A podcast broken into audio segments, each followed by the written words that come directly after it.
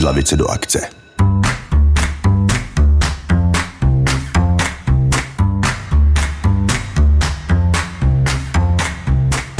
Dobrý den a vítejte u podcastu z lavice do akce. Dnešním hostem je Petr Klínský. Petr spojil svoji profesní dráhu s obchodní akademií Herodovy sady na Praze 10, kde byl v minulosti ředitelem a v současnosti působí jako předseda předmětové komise ekonomických předmětů. Jako svoji hlavní náplň práce nyní vnímá roli učitele a to v rámci standardní i alternativní formy výuky nejen ekonomie. S Petrem se dnes budeme bavit o vývoji, kterým on i obchodní akademie museli projít, aby se stali jedním z příkladů dobré praxe na rozvoj podnikavosti u svých žáků.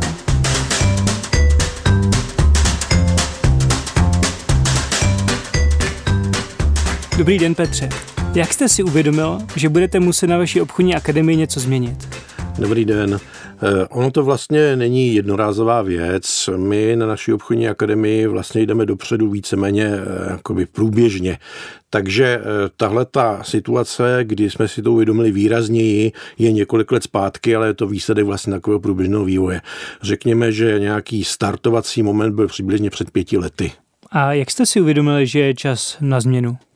Eh, ono ty startovací momenty samozřejmě se skládají z několika. Eh, já si pamatuju dva takové nejvýznamnější.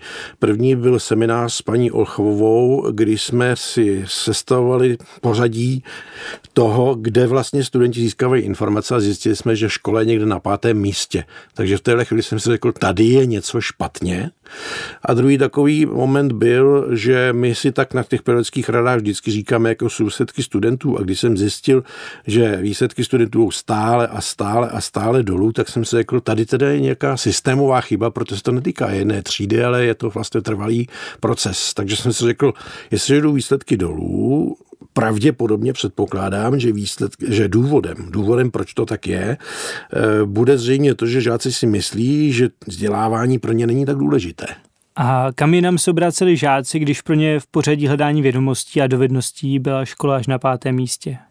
Tak, to tedy eh, myslím, že je to už opravdu několik let, takže eh, nedal bych to asi úplně dohromady, ale pochopitelně je tam eh, velký vliv svého okolí, to znamená, ať už teda svých vrstevníků, nebo když nastoupí do zaměstnání, pak pochopitelně obrovskou roli hrají sociální sítě, internet a tak dále.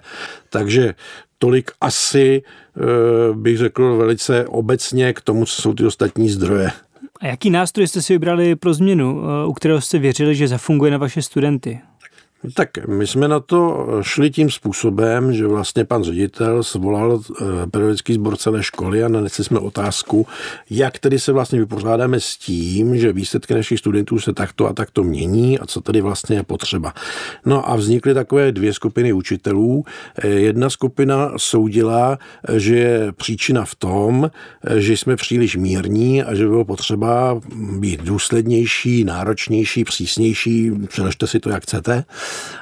A druhá skupina si myslela, že to musí být také v metodách a i v tom, co učíme, protože eh, samo o sobě student eh, je ochoten pracovat vlastně, když to vezmete úplně od začátku, když nastoupí žáci do první třídy, tak jsou naopak jako houba, která nasává informace, takže zřejmě se po cestě něco změnilo, co jsme asi nechtěli. Takže jsme byli taková jako poměrně významná skupina, která soudila, že bychom měli pracovat jiným způsobem a pracovat tak, aby studenti měli Eh, jasno v tom, k čemu jim ty informace budou, jestli je mohou použít a že do školy chodit je užitečné. Jak složité bylo pro vás přesvědčit učitele, kteří nesouhlasili se změnou? Neměli náhodou strach, že se budou muset něco přeučit? Eh, tohle to samozřejmě hrozilo, ale my jsme šli vlastně tou cestou, že jsme si řekli, eh, ne všichni studenti jsou stejní. Eh, samozřejmě někteří z nich chtějí, abychom učili jinak, ale je také poměrně významná část studentů, kterým stávající systém vyhovuje. Oni jsou rádi, když jim učitel řekne, co mají dělat, co se mají naučit a jsou šťastní, když mají tu jedničku. A proč jim tohle to brát, když v tom vidí efekt, když v tom vidí cíl, když v tom vidí smysl. Takže jsme to brali spíše tak, že rozšíříme naší nabídku proto, aby studenti, kteří chtějí se učit tímto způsobem a vyhovují jim, aby měli nadále své obory a že otevřeme ještě jeden obor, rozšíříme svoji činnost, které se zaměří především na studenty, kteří chtějí studovat eh, více volně, více svým způsobem, více projektovou cestou a e, tím pádem, že vlastně nabídneme možnosti pro všechny studenty, kteří by mohli zjít zájem studovat ekonomické obory. To zní jako velice komplikovaný proces. A museli jste vybudovat takto dvě větve vzdělávání v jedné škole. E, jak jste o téhle cestě přesvědčili vaše vedení? Bylo to složité? Tohle určitě složité nebylo. Navíc je dobré říct na začátku, že pokud vedení školy není pro tento způsob výuky, tak samozřejmě nemůžete dosáhnout žádného rozumného výsledku. Takže vedení, jak už jsem vlastně řekl, eh, iniciovalo ty naše schůzky, účastnilo se jich a eh, bylo toho názoru, že prostě je potřeba tahle ta změna. Takže my máme od začátku jednoznačnou podporu vedení. Eh, pan ředitel chodí na naše schůzky, veškeré zásady zásadnější věci předjednáme nejdřív s panem ředitelem, jak si myslí, že by to v rámci celého organismu školy fungovalo. Takže bez podpory vedení, kterou máme, takovou změnu vůbec nemůžete odstartovat. To je krásné, že táhnete takto za jeden pro vás. Co bylo pro učitele nejtěžší při výběru, jestli budou učit alternativně nebo tradičně? Můžou to učitele i kombinovat? Například v pondělí budou učit standardně a ve středu alternativně. Eh, ono, když chcete učit alternativně, tak eh, to nemůžete někomu přidělit. Ten člověk musí s tím minimálně souhlasit. A na začátku by ani to nestačilo. Prostě my jsme byli poměrně významně velká skupina učitelů, bylo nás plus minus 15 kteří jsme měli představu, že prostě chceme založit nový obor, jít dopředu a postavit ho na nových principech. A bez takové skupiny učitelů by se to samozřejmě nemohlo povést. No a pak, jak to vždycky bývá, no, tak na začátku máte nějakou skupinu učitelů, kteří jsou ti nadšenci, pak je ta další skupina, která si myslí, že je to dobré, ale není si jistá, jestli se do toho má pouštět, takže třeba rok počká, aby zjistila, jestli to někam vede. No a po tom roce se k nám přidali další učitelé, eh, no a eh, nebo teda eh, pokud byl třeba nějaká personální nouze, no tak pan ředitel se vždycky toho vyučujícího zcela otevřeně a upřímně zeptal, jestli chce na té alternativě učit, protože pokud by na té alternativě nechtěl učit, tak to nemá smysl. No a máme prostě štěstí v tom smyslu, že poměrně významná část našeho sboru, když už není přímo nadšenec do tohohle z toho alternativního způsobu, tak v tom vidí vidí nějaký prospěch a je ochotná se toho účastnit. Takže máte za sebou vedení, které chce obor vytvořit. Máte učitele, co chtějí učit. Co teď? Jaký byl váš další krok? Co jste pro start alternativního oboru museli udělat? Tak eh, my jsme si eh, museli dát dohromady školní vzdělávací program.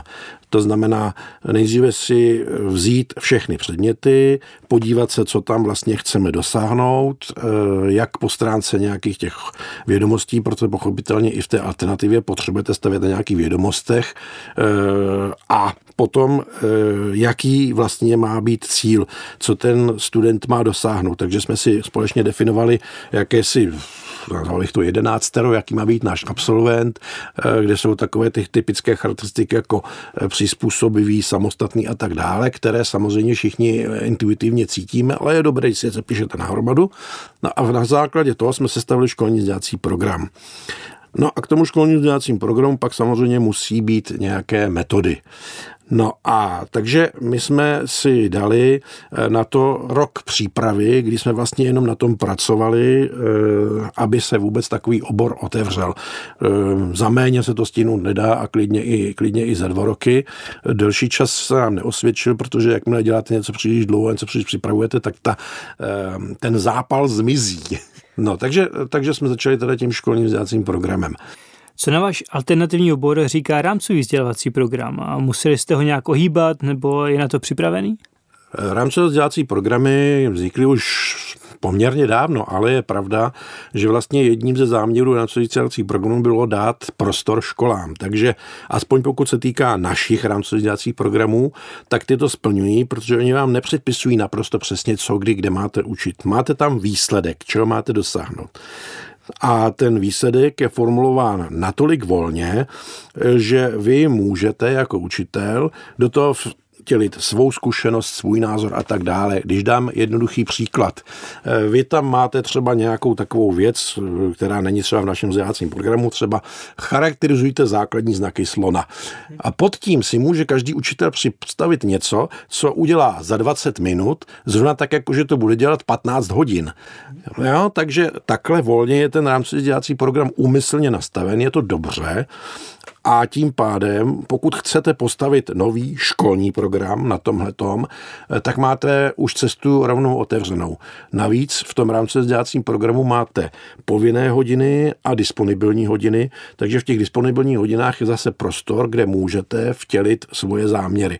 Takže pokud se týká rámcového vzdělávacího programu, aspoň v ekonomických oborech, eh, ty jsou eh, na to připravené už dopředu a je to v podstatě snadné.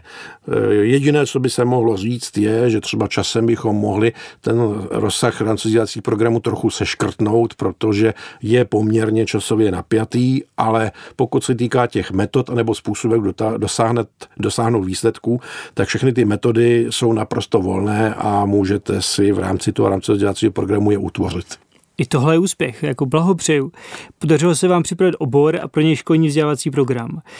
Co na váš záměr říkali sami studenti a bylo složité je najít? Chtěli tohle studovat?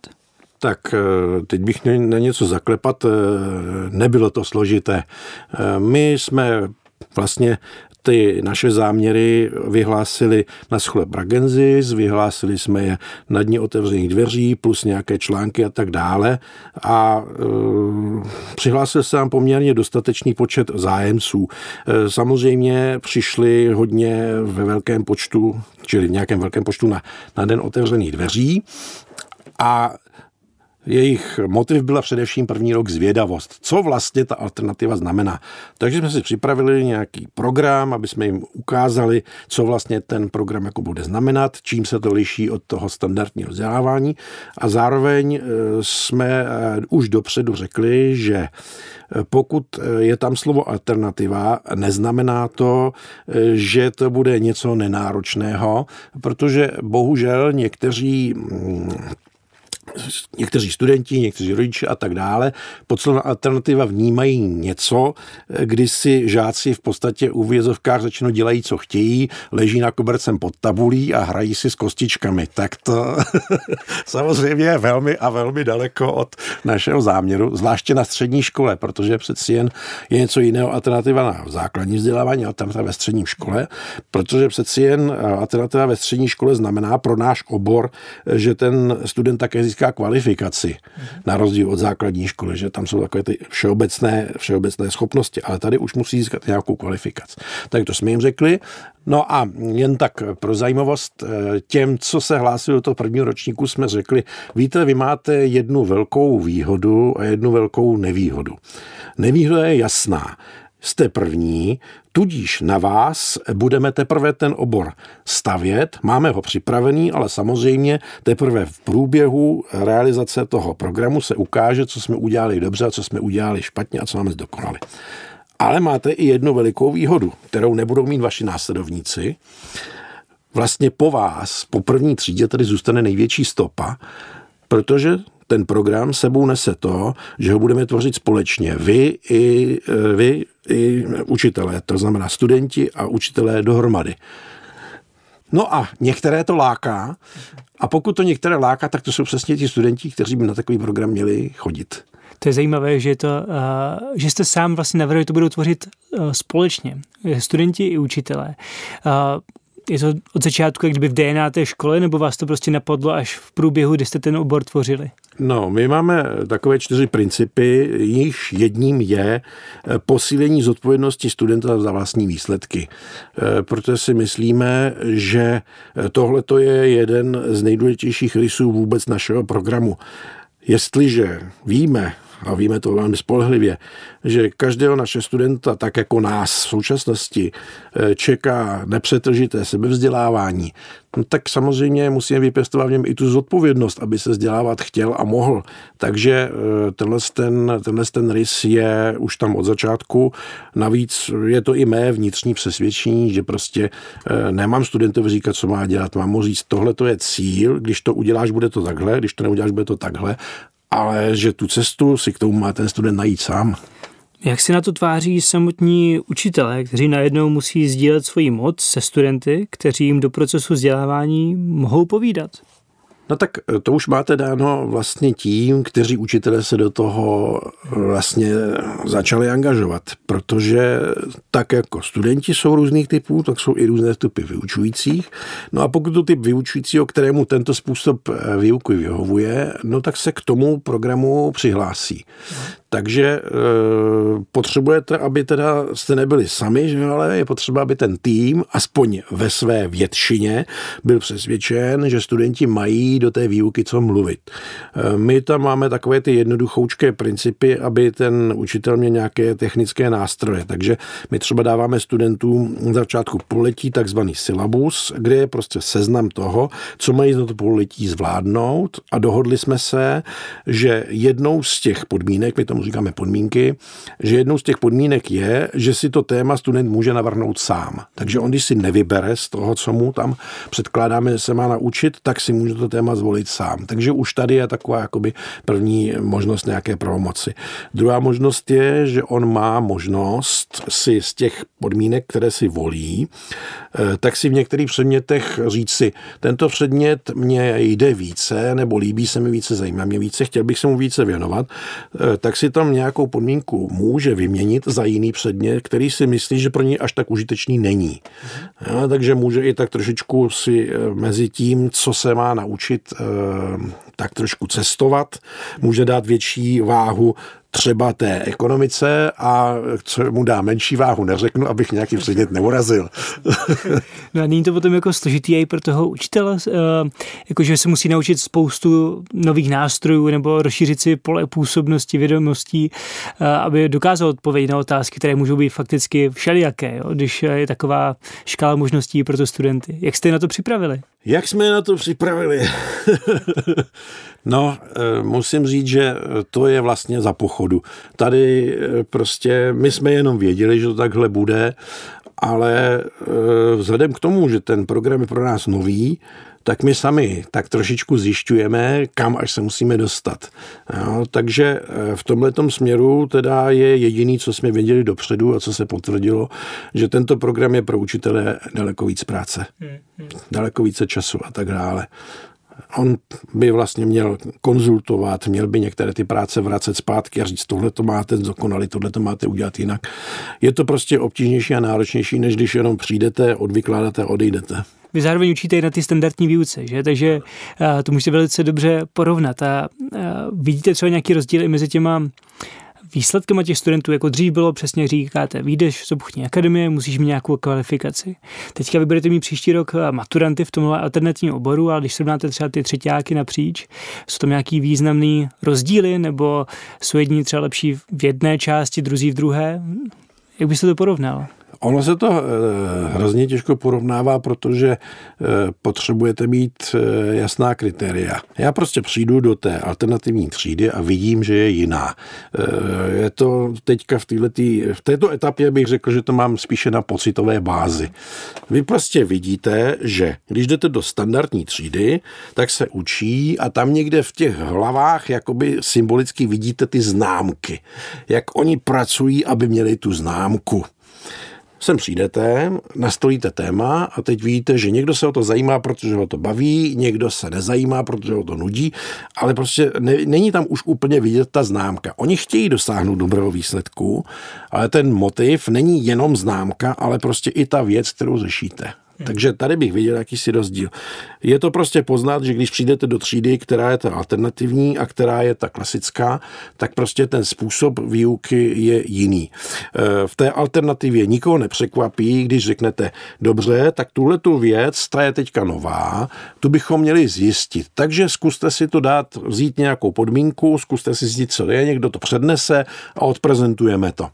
Když tohle řeknete v té standardní třídě, tak tam vidíte jako v těch očích takovou tu otázku, a proč to děláme? Jo, protože to prostě nejsou ty fakta, které se mají naučit a tak jako oni to udělají a jako pak nakonec zjistí, že to taky dobrý, ale prostě není to pro ně takoby automatický. Pro ně je prostě představa, že budou pracovat samostatně, budou dělat nějaký projekt a tak dále, až někde něco vzadu, co možná je taky dobré. A když to, já si myslím, že eh, ten projekt je právě na tomto nejklíčovější přistupují k tomu ty, eh, ty studenti, řeknu k těm projektům, jako to je ve škole, to už nemusím řešit někde jinde, nebo prostě sami za vámi třeba dojdou, jo, včera jsem se díval odpoledne na něco, nebo uh, zjistil jsem nové informace, co si o to myslíte, pane učiteli, uh, jak to probíhá? Je to takový prostě školní projekt zazvoní, končím, anebo pokračujete je dál? Tak to máte velice rozdílné. Tak jako ve standardních třídách jsou někteří studenti, kteří prostě do toho projektu jdou, eh, ponoří se do toho a pracují na něm a jsou někteří, kteří odevzdají, protože to chci. Mm-hmm. A to tam samozřejmě funguje pořád ale je tam jako prostě taková ta významná vrstva těch, kteří si prostě to téma vezmou a teďka na něm pracují. E, jsou to někdy opravdu velké kontrasty, když to samé téma některý student zpracuje obrazně řečeno na dvě stránky A4 a někdo na 20. Hmm. A přitom není třeba zadáno, že by to mělo být takhle rozsáhlé. Ale prostě toho někoho to chytí a tak prostě do toho jde. A tak to jsme možná eh, narazili na jeden rys, který bych mohl jasně definovat eh, jako rozdíl mezi tou standardní třídou a touto třídou. Ehm, mezi studenty té alternativy je více individualistů. Ty třídy jsou, eh, bych řekl, takové barevnější, rozmanitější si studenti jsou tam e, v mnoha různých typů.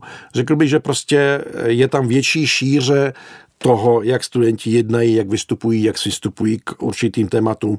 E, ty standardní třídy jsou takové jednolitější. Mhm, může být i kázeň problému těch rozmanitějších tříd. Jsou tam větší rozdíly mezi extroverty a introverty než ve standardní třídě, kde je to takové jednolitější. Mm, jak byste to porovnal? Tady eh, zase vlastně někdy působí taková ta představa, že pokud to alternativní třída, tak zase vlastně dělají si tam, co chtějí, že jo? Takže v tomhle to může samozřejmě vzniknout ta otázka. Eh, u nás eh, v tom žádný rozdíl nevidím. Ono je to vlastně tak, že když studenti přijdou do prvního ročníku, tak všude, na všech středních školách, tedy i u nás, zjišťují, jaké je vnitřní klima školy, jak se tam chovat, jak se tam jedná. A u nás na škole je prostě pravidlem, nezávisle na oboru a programu, že prostě chceme, aby tam bylo solidní vzájemné jednání. Takže eh, tady v tomto případu nějaké obavy z nekázně eh, není třeba mít. Je prostě jenom potřeba v prvním ročníku jasně vymezit, teď diskutujeme, jaká jsou pravidla diskuze teď něco řešíme, jaká jsou pravidla, když pracujeme. Jo, takže tam třeba jako vysloveně neřeknu, budete ticho a budete sedět, že jo, prostě vymezíme si pravidla diskuze, hlásíme se a tak dále. E, máme na to i takové samozřejmě připravené aktivity, e, často mimo budovu školy, takže si uděláme třeba dvoudenní soustřední a tam se bavíme o tom, jak komunikovat, jak e, přednést svůj názor, jak dát zpětnou vazbu a tak dále. Jo, takže nekázeň tadyhle v tom případě nepřichází do úvahy, je to jenom jiná cesta, jak prostě dosáhneme toho, že ty studenti s námi komunikují standardním způsobem, tak jako všichni. A jak, jak jste říkal, je to teda o nastavení té kultury té školy a na začátku prvního ročníku si nastaví pravidla, které jsou jasně asi někde napsané v těch principech, co jste zmiňoval liší se něco, eh, nějaký způsob té výuky vlastně mezi prvákem, druhákem a třetíákem, jako navazují ty programy nebo projekty studentů na sebe, nebo prostě eh, v prváku řešíte jenom nápad, ve druháku a už třeba realizaci projektu, ve třetíáku vyhráváte všechny soutěže, co jsou na světě. nebo jak, jak to máte poskládané, co se týče těch ročníků i návaznosti toho projektového vyučování? No, tam je to spíše o hloubce, do které jdeme, že v prvním ročníku eh, se vlastně ty studenti vůbec učí vystupovat. Je pravda, že mnoho základních škol už tomhle tom udělalo spoustu práce, ale je taky mnoho základních škol, kde se vlastně začíná od nuly. Takže my vlastně v prvním ročníku si dáváme za cíl eh, dát dohromady vlastně tu třídu jako celek, aby byli všichni podobně schopní najít si informace a zpracovat si a přednášet je. Čili oni se v prvním ročníku prostě učí že pořád prezentují, pořád něco říkají, pořád musí něco vysvětlovat, pořád někde vystupovat, tak tohle to vlastně je začátek toho prvního ročníku. No a pak postupem, eh, postupem doby třeba prodlužujeme ten projev, který mají mít, nebo jsou komplikovanější témata, pak samozřejmě jdete do dalšího ročníku, tak taky se předpokládá určitá větší odborná hloubka, protože už mají znalosti a tak dále. No a vyvrcholí to pochopitelně maturitou, že jako poměrně rozsáhlou prací. Když se řekne maturita, tak si představím zapamatování si spousty informací. Když to váš alternativní obor je především o samostatné práci a projektech. Jak studenty na maturitu připravujete, když takřka si během jejich studia nic nemusí pamatovat? Tak, eh, když vezmu nejdřív klasickou maturitu, Ono eh, se to dá udělat i v téhle maturitě takhle, protože máte tam mimo jiné možnost, aby jednou ze zkoušek byla samostatná práce s obhajobou. Takže všichni studenti všech oborů středních škol mají možnost si tuto formu zvolit. E, za druhé, když máte nějakou ústní zkoušku, taky záleží na tom, jak se ptáte. Jo, buď tam máte zadano, že má za těch čtvrt hodiny vyřešit nějakou situaci se znalostmi, anebo prostě chcete, aby je odvykládal. Takže to je první taková věc. Druhá věc, eh, měli jsme vlastně jakoby tak trošičku štěstí, že ke spuštění té naší alternativy ministerstvo školství vyhlásilo další pilotní formu eh, maturitní zkoušky, a ta pilotní eh, forma maturitní zkoušky je vlastně komplexní absolventská práce s obhajobou. Takže oni studenti si zvolí téma, které zpracovávají z několika hledisek. Eh, je v tom samozřejmě i cizí jazyk, obvykle angličtina. Eh, posuzuje to i po jazykové stránce. A cílem té práce je vybrat si téma, nějaký problém, který mají během zpracování té práce vyřešit. Eh, když si vezmu třeba jedno z takových témat, který mi napadne teď, protože se mně docela líbilo, tak je, jak má vypadat udržitelná domácnost.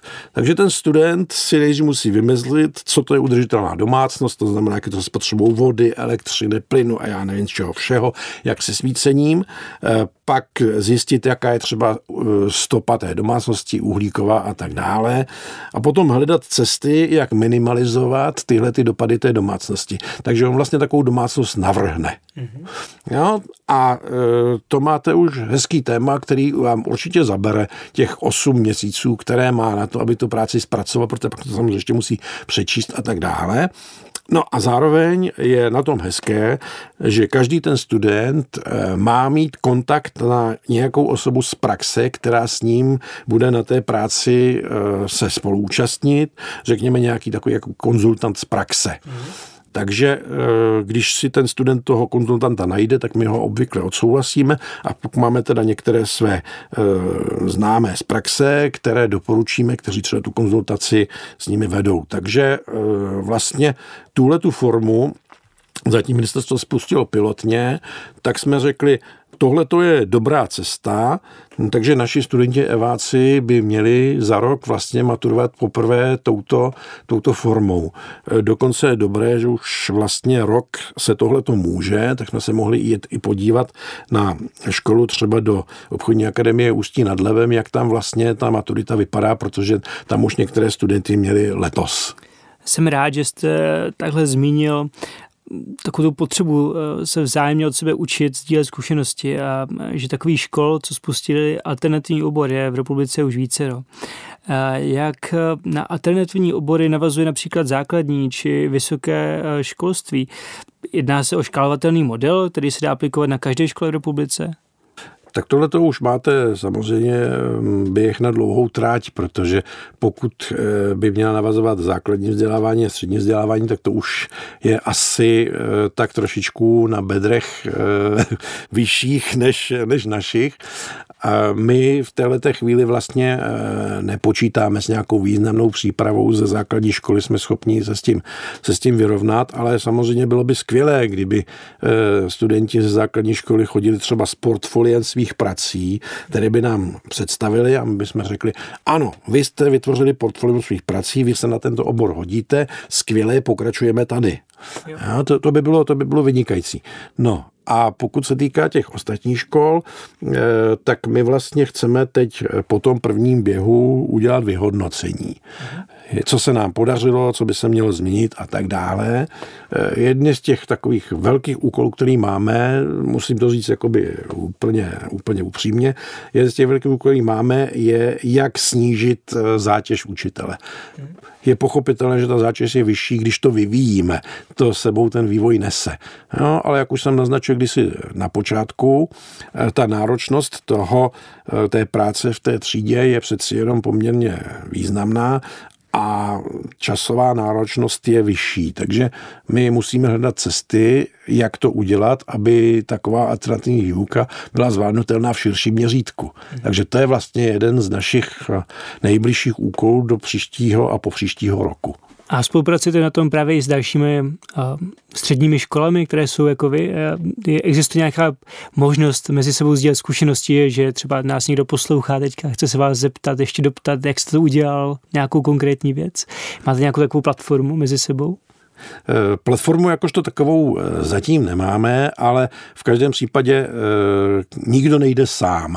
A my jsme vděční některým alternativním školám, se kterými jsme se skontaktovali v tom prvním přípravném roce a mohli jsme se poučit z jejich, z jejich zkušeností. Velice nám pomohla, pomohlo gymnázium na Zatlance se svým programem ALT, velmi nám pomohla přírodní škola Františka Tichého, velice velice nám pomohlo Valdorské liceum na Praze 4, pan ředitel Smolka. Eh, byli jsme na eh, gymnáziu v Palenských Břežanech, eh, které je také svým způsobem specifické. Takže všechny tyhle ty školy nám velice vyšly vstříc, zodpověděli nám všechny otázky a díky nim jsme se vyvarovali některých počátečních chyb, které už oni mají za sebou. Takže Tohle to, tohle to určitě je. No a teď pomaličku přecházíme eh, k další spolupráci. Velmi zajímavá se nám zdá z škola na Praze 3 a teď už vlastně přecházíme do té fáze, kdy už i my můžeme předávat své zkušenosti jiným, takže jsme třeba ten svůj program představili, nebo pan ředitel ho představil na asociaci obchodních akademií jako inspiraci pro ostatní školy, takže třeba obchodní akademie ve Slaném projevila zájem se do toho pustit eh, v Havíčkově Brodě, takže eh, bez, bez té vzájemné sdílení, bez té vzájemné spolupráce to nemá ani smysl, protože nikdo nejde sám. Je skvělé, že už eh, nemusíte opakovat chyby těch odvážných, co rozdělili podobný obor před vámi a zároveň je krásné slyšet, že se podobný způsob výuky rozšiřuje. Eh, ještě jsme se ale nebavili o rodičích. Eh, ty také jistě mají co říct ke způsobu učení jejich dětí. Co například říkají oni na to, že se jim děti vrací bez známek já když jsem dostal pětku z diktátu nebo jedničku z dějepisu, tak to pro ně bylo jasně měřitelné, jak si vedu. A ve vašem oboru v projektové výuce to úplně tak není. Co na to říkají?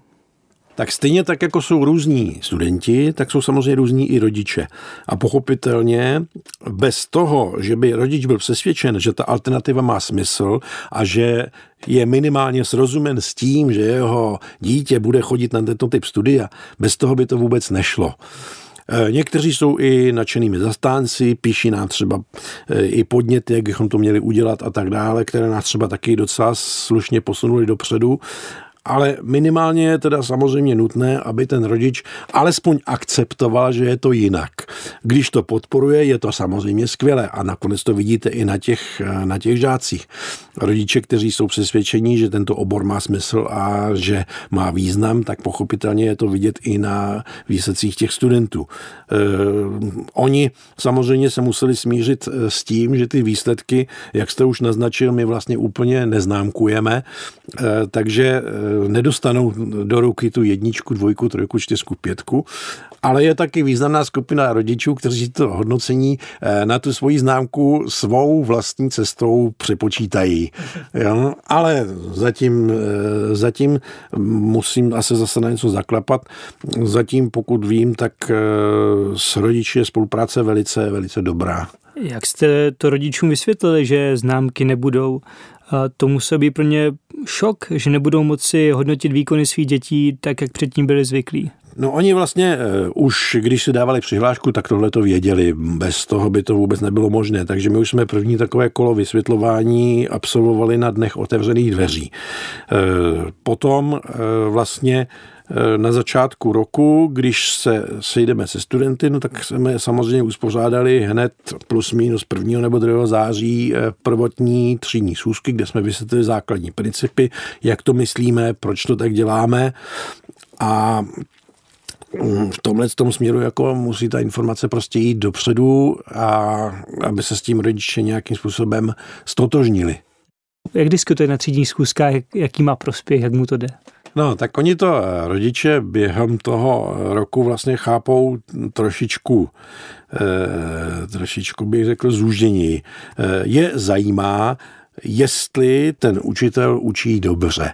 To je zajímá ze všeho nejvíce, jestli se žáky dobře vychází, jestli ho akceptují, jestli si myslí, že to, co se tam učí, je užitečné, jak s nimi jedná. A samozřejmě také občas i tady se diskutuje o spravedlnosti hodnocení, protože i když nejsou známky, že, tak samozřejmě je tam nějaký, eh, taky samozřejmě bod, kde se řekne, tohle to je v pořádku a tohle to už není v pořádku a tohle je málo a musel by se opakovat. Jo. Takže e, i tyhle ty věci, kde třeba jako někteří žáci mají problém, jsou takové typické známé předměty, ve kterých samozřejmě je ten e, obtížnější dosáhnout dobrý výsledek. Takže e, oni to berou spíš, jako bych řekl, průběhově. Mhm. Jak se jim zrovna to poletí daří těm studentům, jak vycházejí s učitelem, jestli dělají dobré akce a tak dále. Jo, pomůžou jim třeba v zařízení podnikové praxe a takovéhle věci. A berou to prostě spíš teda zatím v této chvíli jako ten výsledek. A myslím si, že eh, významné bude potom, eh, jak dopadne ta maturitní práce zlomový bod nás ještě čeká. Už jsme se dostali k té maturitě, tak se rovnou zeptám, eh, jestli jste viděl nějakou změnu u vašich kolegů učitelů po těch třech letech. Jo? Na začátku jste říkal, že vás bylo 15, že někteří vlastně čekali ten rok, dva, nevěděli, jestli se přidat nebo nepřidat. Když máte tři roky za sebou, tak jestli třeba k vám chodí víc učitelů, že takhle učíte, nebo že se nějaká nálada změnila ve vašem učitelském sboru. Eh, je to, je to jednodušší, no, protože na začátku jsme vlastně si říkali, jak my to vlastně budeme dělat. Takže eh, vlastně taková ta nejistota, taková ta obava, jak vlastně učit, eh, ta pomaličku mizí. Tak to je první taková věc. Eh, druhá věc je, že tím, že jsme kombinovaná, ta výuka standardní a ta alternativní, tak někdy eh, člověk sklouzne k té standardní výuce, protože je jednodušší. Takže tohle to jsou dva takové, bych řekl, nejklíčovější body, které teď pozoruju. No a třetí bod, který nás teprve jakoby potvrdí, je, že myslím si, že by bylo fajn, kdybychom udělali vývojový tým, který by v rámci toho kantorského týmu EVA se staral o ty věci, které jdou spíše jakoby do budoucna a pak, abychom měli tým, který by se staral o to, jak vlastně dobře zabezpečit stávající formy. Takže bych jako eh, řekl, že pořád to vyvíjíme vlastně všichni a teď, že už je čas prostě na další etapu. My jsme tým, který to zdokonalujeme a pak je vývojový tým, který jde dál a přemýšlí do budoucnosti. Nyní jste použil zkrátku EVA. Eh, co ta EVA znamená? Eh, mám na vás i ještě druhou otázku. Eh, jak si uvědomíte, že jste sklouzl ke standardní formě výuky a jak se následně k té alternativní vrátíte? EVA je zkrátka ekonomická vzdělávací alternativa. My jsme volili nějaký název, který by byl krátký, úderný a dobře se používal. E, takže se nám líbilo, že se to složilo do takového vlastně ženského jména, které je takové příjemné, zároveň jako i biblické. Že? Takže e, už, jsme si, už jsme si zvykli prostě označovat to takhle. A ta druhá otázka byla... Když si člověk zachytí, že sklouzne k tomu standardnímu způsobu výuky, tak jak si to uvědomíte a vyklouznete se zpátky k tomu alternativnímu? Tak eh, my jakožto tým se jednou za 14 dní scházíme pravidelně a říkáme si, co je potřeba vyřešit, případně nějaké zkušenosti z hodin a tak dále. Takže z těch schůzek to vlastně člověku samu vyplyne. A na té schůzce samozřejmě i poznáme, že třeba eh, najednou začínáme zadávat víc písemek a takovéhle věci, no tak je v té chvíli čas prostě říct, pozor, tohleto eh, teďka jsme začínali dělat, je to pochopitelné, protože eh, všichni jsme už unavení a času není nekonečně, ale pozor, měli bychom teda změnit toto, toto a toto. Mm. Jo, takže vlastně e, důležitým nástrojem to vzájemné scházení se, protože ta, z výměny těch vzájemných zkušeností vyplyne i to, co se, co se vlastně v té výuce děje. Vlastně dáváte si navzájem zpětnou vazbu. Povídáte si, jak ta hodina probíhala a, a podle toho to zlepšujete nebo měníte podle té situace. Tak a pak je druhý zdroj, který vlastně už jsme zmínili kdysi na začátku. E, studenti Oni studenti přece taky nějak reagují a když se něco děje, no tak uh, oni vám přijdou říct. Jo, tam je velká úloha samozřejmě třídního, třídní s tou třídou žije, udělá si třídnickou hodinu a v té chvíli třeba se vyplyne, že tohle a tohle je a že se nám zdá třeba, že tato výuka je vlastně téměř podobná tomu, co se děje na ekonomickém liceu. Je to pravda, není to pravda? No a ten třídní potom tuhle tu věc přenese na tu naši Eva schůzku. No, takže my to vlastně máme zpětnou vazbu od studentů a jak už jsem říkal na začátku, my jsme ji chtěli mít a máme ji tak eh, to je někdy prokletí i radost, mít takovou zpětnou vazbu. ano, jistě. Samozřejmě. No a kde berete inspiraci, právě jak jste říkal, mít nějaký vývojový tým, tak kde berete inspiraci pro to, abyste eh, program EVA dál posouvali? Díváte se do zahraničí nebo právě k těm dalším obchodním akademiím, gymnázím, co takhle uh, alternativní obor mají? Rozumím. No tak uh, už to vlastně některé ty zdroje uvedl. Uh, ono těch zdrojů informací je strašně moc. Že? Stejně tak jako na studenty útočí ze všech stran nějaké informace, taky na učitele útočí informace. Ani je nemusíte hledat.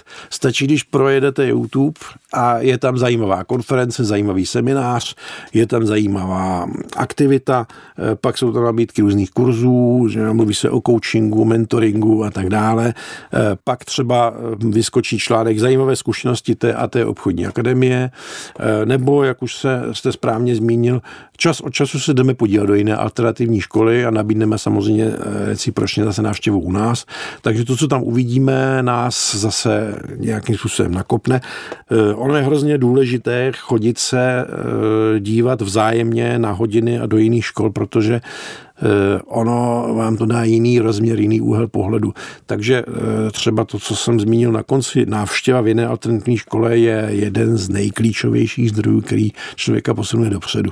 A je to náročné takovou návštěvu zorganizovat, když představuji si, že máte být taky v práci, jaký máte učit v tu, v tu dobu a, a nechat se vpustit druhým ředitelem, druhou školou k sobě do výuky. A jsou tomu otevření ve skrze ty další školy, nebo je to takový náročný na začátku domluvit? No, eh, jsou k tomu otevření docela dost, protože to je samozřejmě tak, že to je taková komunita těch učitelů, kteří jsou alternativní a ti se mezi sebou i tak trošičku kontaktují. Takže ono je to taky samozřejmě částečně na osobním, eh, osobní známosti, ale nesetkali jsme se ještě nikdy s tím, že když se chtěli podívat na nějaké, eh, do nějaké školy, že by vám někdo odmítl. Naopak je to spíš tak, že když se přijdeme podívat, tak nám ještě určí nějakého průvodce, projde s námi, věnují nám čas, Eh, řeknou co a jak a tak dále. Takže tady zase bych musel něco zaklepat, musím říct, že jako všechny ty školy, které se zmínil, byly k nám nesmírně vstřícné. Kdybych byl třeba jenom já sám v pedagogickém sboru nebo možná dva učitelé, tak doporučíte napsat, najít si na vás kontakt nebo na podobný další alternativní obor a prostě se zeptat? Určitě. Jo, jo, jo. I, i tohleto, i tohleto i funguje. No a jak jste se změnil vy sám po třech letech alternativní výuky? No, e, mám to malinko jinak. Já vlastně e, patřím k těm lidem, který e, zdokonalují ty věci vlastně pořád. Takže e, tadyhle ten, ten program byl vlastně takový bod, kdy jsem musel eh, s tím zdokonalováním začít, abych tak řekl, naplno. Mm-hmm. A, protože já vždycky každý rok se snažím posunout ty své metody o kousíček dál, ale tady to muselo být skokově. A, to znamená, že vlastně musel jsem vzít své materiály a vytvořit úplně nové pracovní listy, eh, abychom mohli tímhle tím pracovat. Eh, musel jsem změnit i organizaci výuky, že jsem požádal, aby ty hodiny, které jsou standardně 45 minut rozmístěné po někdy eh, po celém týdnu, že pondělí, středa, pátek třeba jsou hodiny, tak teď úmyslně si nechám některé hodiny spojovat, aby ten projekt se třeba za ty dvě hodiny dal cíleně dohromady. Takže tomhle tom případě to pro mě byl takový jakoby silný motiv, jak urychlit eh, ty myšlenky, které mám, jak je uvést do praxe a taky změna v organizaci té výuky. A myslím si, že další krok bude, že by se měli prostě udělat nějaké pravidelné jednodenní akce, které by se konaly třeba jednou za měsíc a které, kde by se řešily určité problémy, které se týkají jenom jednoho předmětu. My tohle to zatím máme, ale nemáme to každý měsíc, je to spíš rozděleno do vhodných termínů a pak máme takzvaný průřezový týden. Takže e, i tohle to jsem se třeba musel naučit, protože průřezový týden jsme nikdy předtím neměli. A průřezový týden znamená, že se stanoví nějaké téma, které studenti mají řešit z hlediska několika předmětů, typicky třeba ekonomika, zeměpis, přírodověda, nebo spíš teda ekologie. Takže během průřezového týdnu zvládnou vzít si třeba ne, nějakou zemi a popsat ji z hlediska ekonomického, zeměpisného, a, já nevím, biologického, co tam je třeba za zvířata a podobně, nebo co to znamená do důsledku?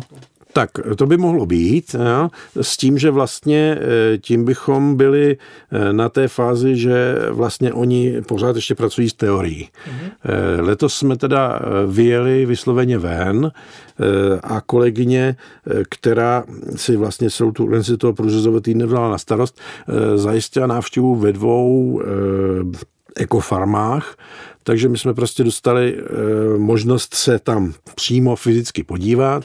Jedna ta ekofarma pěstuje bíky, e, takže jsme se tam vydali, studenti dostali pracovní listy, co mají sdělit, zjistit a podobně.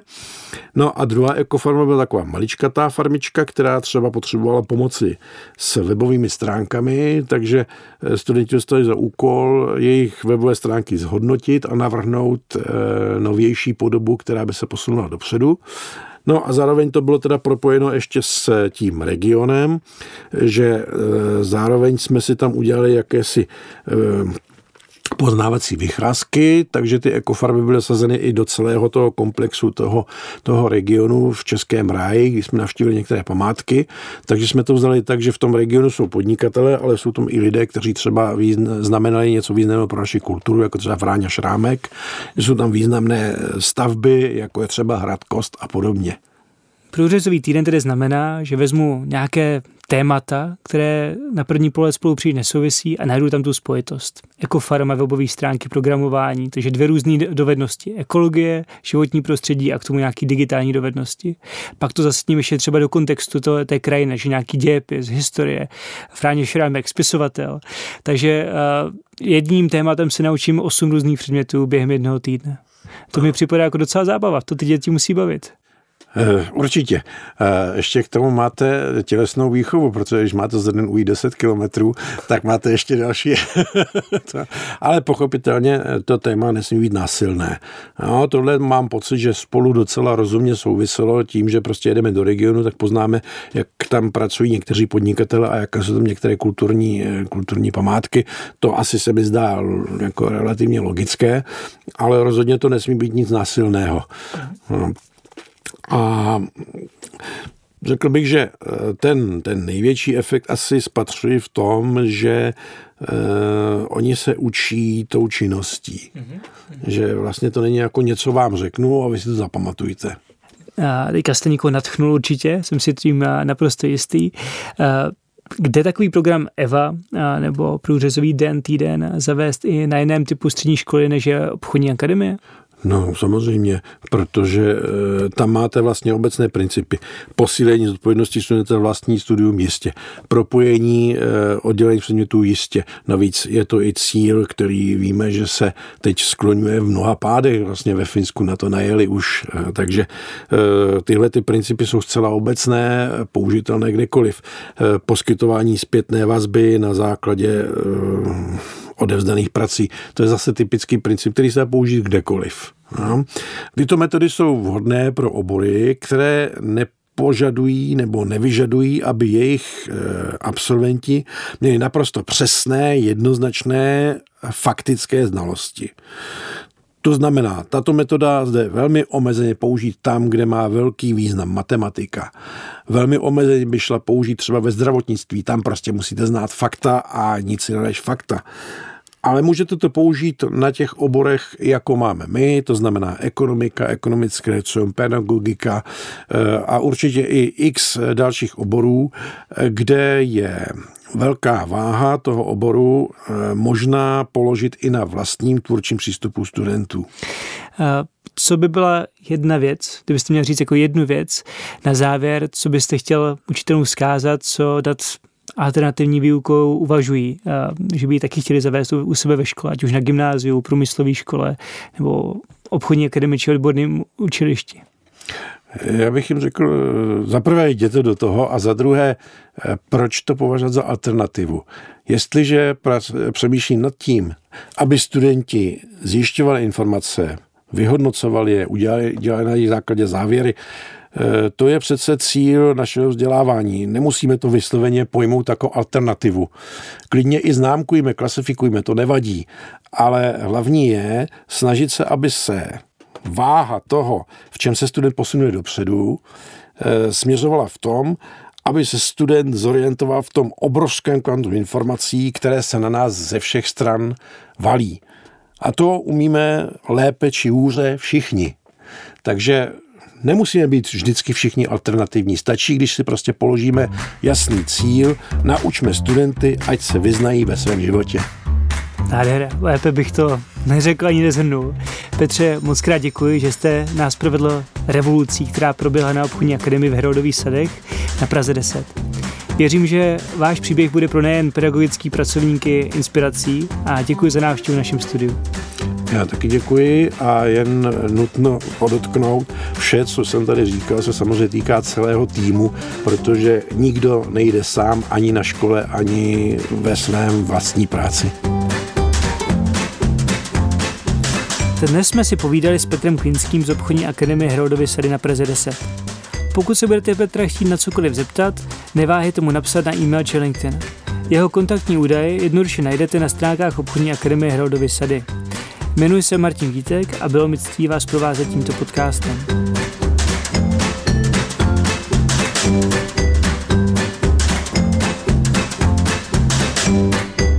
Tento podcast spadá do klíčové aktivity Podnikavost v rámci dvouletého projektu implementace Krajského akčního plánu 2 Inovace ve vzdělávání ICAP 2 Inovace. Projekt je financován z fondů Evropské unie prostřednictvím operačního programu Výzkum, vývoj a vzdělávání pod Ministerstvem školství, mládeže a tělovýchovy České republiky. Klíčovou aktivitu má na starosti inovační laboratoř Univerzity Karlovy, která působí na univerzitě pod Centrem pro přenos poznatků a technologií. Tuto aktivitu realizuje pod vedením a koordinací Pedagogické fakulty.